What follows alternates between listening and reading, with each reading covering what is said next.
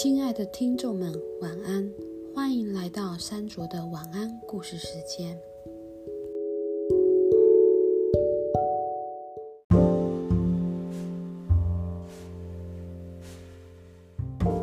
长腿鼠鼠第一章：葛利亚孤儿院。紧张兮兮的星期三，滴答滴答，葛利亚孤儿院老挂钟的钟摆规律又枯燥地摆动着。所有的院童穿着同一款式的睡衣，躺在一模一样的咖啡色床上，稀里呼噜、稀里呼噜打着鼾。瞧，他们不但衣服上的补丁大同小异，连翻身的姿势都丝毫不差嘞。唉，朱丽莎·亚伯特透过窗外射进来的微弱星光环视寝室一圈，然后重重叹了口气。她在这里整整十七个年头了，是院童中的老大姐。十几年来一成不变、一丝不苟的生活，都快把她给闷坏了。孤儿院简直就是个密不透气的盒子。限制了美感和创意，也把所有美丽的事物和璀璨的想象力都摒弃在外。唉，朱丽莎又无奈地叹了口气。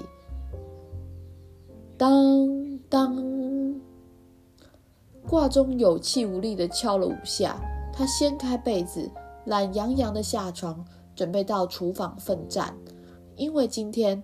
每个月的第一个星期三是孤儿院的董事开会的日子，她可有得忙喽。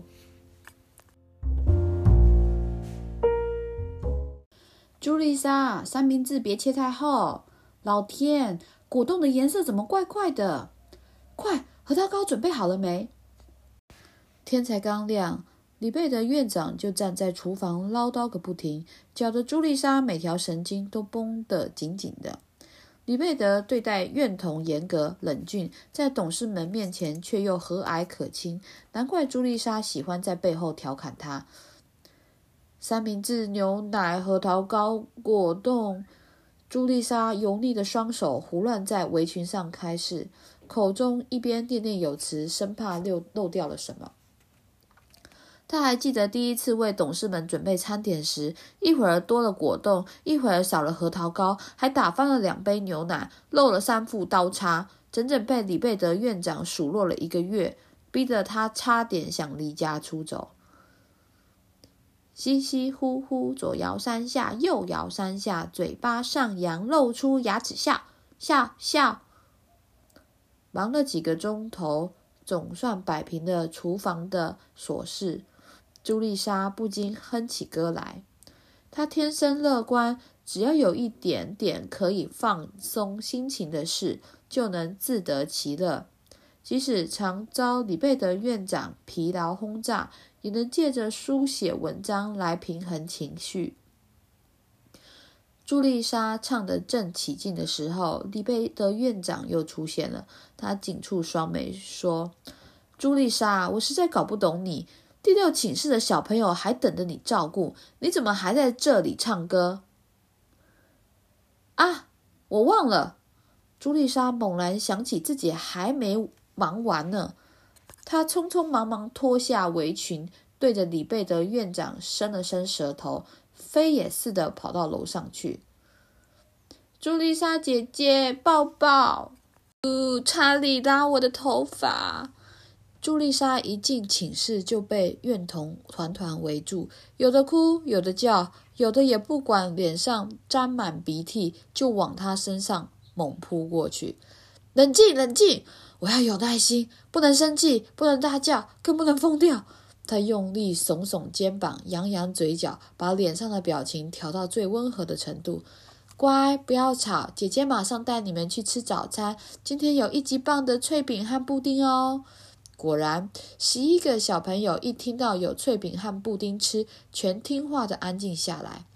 很好，来，玛丽、查理、彼得、朱丽莎耐心的带领他们去刷牙、洗脸。今天是不是有董事先生要来呀？玛丽歪着头，眯着眼，一边让朱丽莎擦小脸蛋，一边好奇地问。在院童的印象中，只有董事先生光临时，大家才可能吃到脆饼和布丁或冰淇淋。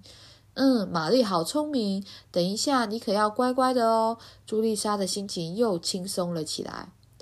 梳洗完毕，朱丽莎还得忙着拉平他们皱巴巴的衣服，为他们系上昨晚烫得平平整整的围兜兜，替他们擦拭永远也止不住的鼻涕，帮他们梳理乱七八糟的头发。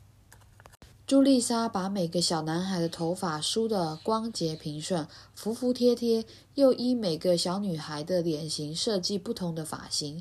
有的是两条麻花辫子，像她一样；有的是绑长长的马尾巴，系上发带；有的干脆披散下来，夹发夹。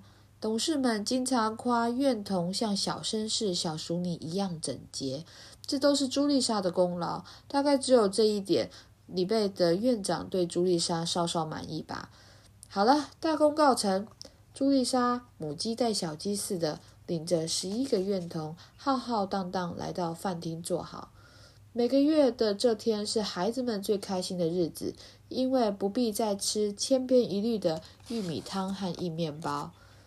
孩子们规矩地坐在位子上用餐。朱丽莎像刚横越大西洋的游泳选手般，一点胃口也没有，只气喘吁吁地侧倚在冰冷的窗口发呆。他的视线穿越环绕孤儿院的栅栏，越过广阔的草原，在奔驰过起伏不平的田畦，落到秃树丛旁的尖塔，以及一间间种满花朵的房舍。这些房舍就是别人的家吗？家又是怎么模样？尽管朱丽莎的想象力丰富，她还是勾勒不出家的轮廓。十七年来，她住在孤儿院，也在孤儿院附近的学校念书。生活圈除了孤儿院、学校，还是学校、孤儿院，枯燥得一塌糊涂。好几次，他在梦里提着行李，穿着皮球，头戴有羽毛装饰的鸭绒帽，喜滋滋地离开孤儿院，跨进轿车，吩咐司机开车回家。但是每次梦到这里就醒了。因为没在家待过的他，根本做不出家的梦。李贝德院长一再告诫他要终止这种消极的幻想，他却始终不曾放弃对家的渴望。唉，有谁会了解家对一个孤儿的意义有多重大呢？朱丽莎、亚伯特院长找你，十万火急的找你。在大厅，我建议你快点去，快快快！刚加入唱诗班的汤米一边上楼一边扯着喉咙高唱：“院长有什么事找我吗？”朱丽莎心中不由得焦急起来。不知道，好像很紧急。紧急啊！是因为一个懂事。汤米一味夸张的吟唱，声调装模作样，但并没有恶意。孤儿院里的院童都喜欢朱丽莎，也十分同情她常被院长责骂。不过喜欢归喜欢，偶尔还是会忍不住想消遣她，尤其是正在练习唱诗的汤米。糟糕，八成又是哪里出错了？朱丽莎跳起来，脑中环绕着数个问号：是三明治切的不够薄吗？玛丽的头发松了吗？或者是董事发现彼得的袜子破了个洞？还是他的眉毛不自觉的撇成了一个疤？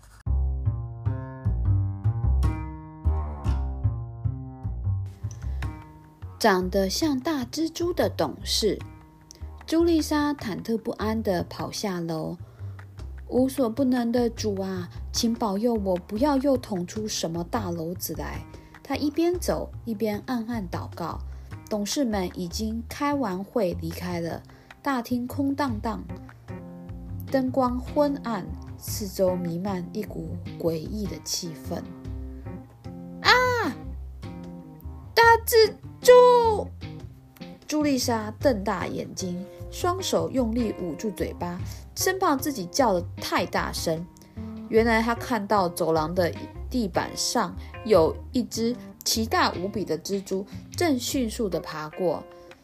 他全身的血液直往脑门上冲，不知道该喊救命好，还是干脆拔腿就跑。天啊，我八成在做梦！朱丽莎不敢置信地咬了咬手指，哎呀，好疼！这时候，她听见李贝德院长。以一种平日绝不可能听到的柔和声音说：“谢谢您的赞助，请慢走，请大蜘蛛慢走。”朱丽莎强制镇定情绪，往前探了几步，再瞧个仔细，哪里是什么大蜘蛛？原来是个瘦高的董事先生呢！地板上的大蜘蛛正是他的影子呢！朱丽莎不好意思伸伸舌头，很高兴刚才没有大惊小怪乱叫，真好玩！竟然有人长得这么高又这么瘦。朱丽莎望着大蜘蛛懂事的背影，心想：他家里的床恐怕要定做吧，否则两只长脚不是要伸出床铺在床沿摇晃吗？想到这里，淘气的他不禁掩嘴笑了。因为这段有趣的大蜘蛛董事幻影，朱丽莎一路笑着走进李贝德院长身边，脑海里盘算着入寝前一定要再凭自己的创造力编个故事给第六寝室的院童听，保证他们爱死了。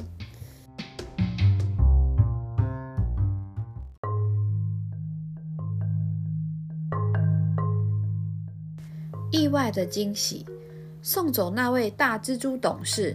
李贝德院长转身和蔼地招呼朱丽莎进来办公室，我有话告诉你。原本还兴高采烈的朱丽莎随即收起笑容，满脸狐疑地跟着院长进办公室。因为李贝德院长这种罕见的表情跟平时实在差太多了，除非……好孩子，快坐下来。李贝德院长拍拍身边的椅子。朱丽莎像被施了魔法般坐下，双眼直盯着地板，两手不安地搓来搓去。李贝德院长清了清喉咙，愉快地问：“你有没有看到刚才离开的那位董事先生？”“有啊，他的背影好像大。”朱丽莎差点脱口说出“大蜘蛛”。大什么？李贝德院长好奇的问：“大人物？”朱丽莎硬生生的转了个弯，心里暗暗庆幸自己的反应灵敏。李贝德院长同意的点点头，说：“没错，他的确是一位大人物，而且是所有董事中最富裕的一个。孤儿院的经费至少有三分之一是来自他的大力支持。”讲到这里，李贝德院长神秘地看了朱丽莎一眼，说：“不过我不便透露他的名字。”朱丽莎睁大眼睛，一脸迷糊，不明白院长为什么要告诉他这些事。这位董事先生十分慷慨，他曾经资助孤儿院里好几位优秀的男孩上大学，包括查尔斯·亨利。罗伯等，现在他们都是社会的中间分子，这都得感谢刚才那位董事先生的栽培。是的，朱丽莎有点心不在焉的说。现在她的表情十分轻松，因为她确定这次谈话不是自己犯了错，而是另有其事。李贝德院长显然没有注意到朱丽莎的心思又飞走了。他陶醉的自言自语道：“啊，这位董事先生的善行真令人感激。但是他一向只针对男孩子，我从来没有见过他资助孤儿院里的女孩呢。”是的，朱丽莎敷衍的回答。这种恭敬的答案最适合插入李贝德院长的长篇大论中。李贝德院长若有所思的看了看朱丽莎，再以一种沉稳的声调往下说：“按规定，孤儿院只负责养育你们到十六岁，你们便要出外独立生活。”因为你成绩优异，所以院方才决定再留你一年。现在你已经十七岁了，也高中毕业了，实在没有理由继续待在孤儿院。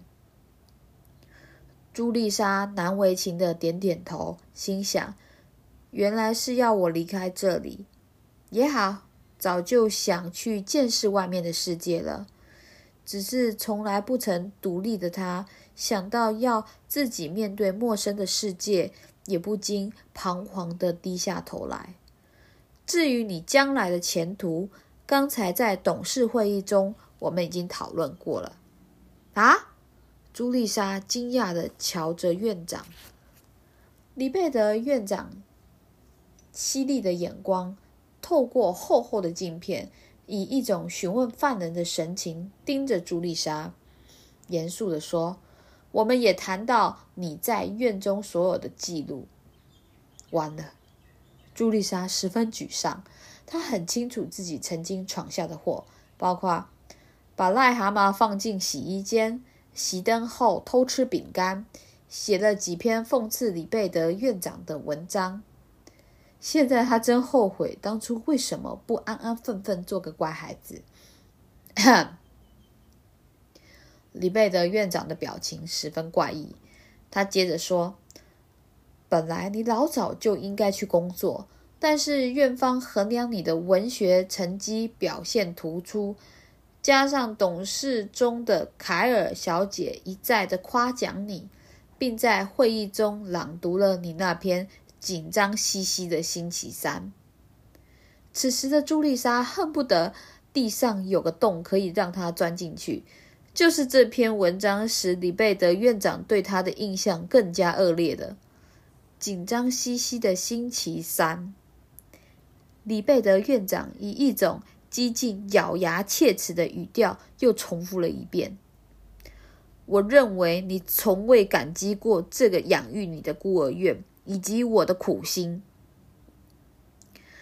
感谢上帝是慈悲的。刚刚离去的那位董事先生。”显然富有罕见的幽默感。他因为你的那篇小文章，决定资助你念大学。李贝德院长特别强调“小文章”三个字。上大学，朱丽莎觉得自己又在做梦了。没错，李贝德院长点点头说：“他特地留下来和我讨论供你上大学的细节问题。”这位董事先生真是了不起，他热诚的希望你能受高等教育，将来好成为一流的作家。作家，朱丽莎希望这个梦不要醒来，那只是他的心愿。至于你能不能达成，又是另一回事。李贝德院长嘲讽的说：“日后你的学杂费他会直接寄给学校，每个月三十五元的零用金。”则由他的私人秘书葛瑞先生汇给你零用金。朱丽莎已经飘飘然了。记住，每个月收到零用金后，要立刻写信去道谢。除此之外，还必须详细的报告你的学习进展和生活点滴。朱丽莎听到这里，已经确信不是在做梦。她喜滋滋的问：“信要写给谁呢？”他不想让你知道他是谁，也不想让你知道他的名字，当然也不可能给你回信。写信时，你只要在信封上注明“约翰·史密斯先生收”，他的秘书自然就会转交给他。既然他不回信，为什么又要我写信？哎，你的问题真多！李贝德院长不耐烦的解释道：“那位董事先生认为书信是锻炼文笔的不二法门。”况且他希望了解你上大学的情况。对了，你要避免在信中提出问题。他不喜欢回信，假设发生紧急事情，你就直接写给他的秘书。切记，你信中的语气要有礼貌一点，让董事先生知道院方的教育是多么成功。是的，朱丽莎恭恭敬敬的行了九十度大礼，差点把院长吓坏了。其实，如果不是怕他太受刺激，朱丽莎真想拥抱他呢。很好，我相信你一定非常感激院方和董事的用心。很少有孤儿院的女孩可以上大学，你一定要时时感恩。是的，最最慈祥的李贝德院长，你说的话我绝对会牢牢记住。现在我可得马上去帮彼得缝袜子了。朱丽莎一说完，就飞奔上楼，快乐的像只遨游在蓝天的小鸟，留下兀自张着嘴还想高谈阔论的李贝德院长。谢谢大家的收听，祝有个好梦，晚安。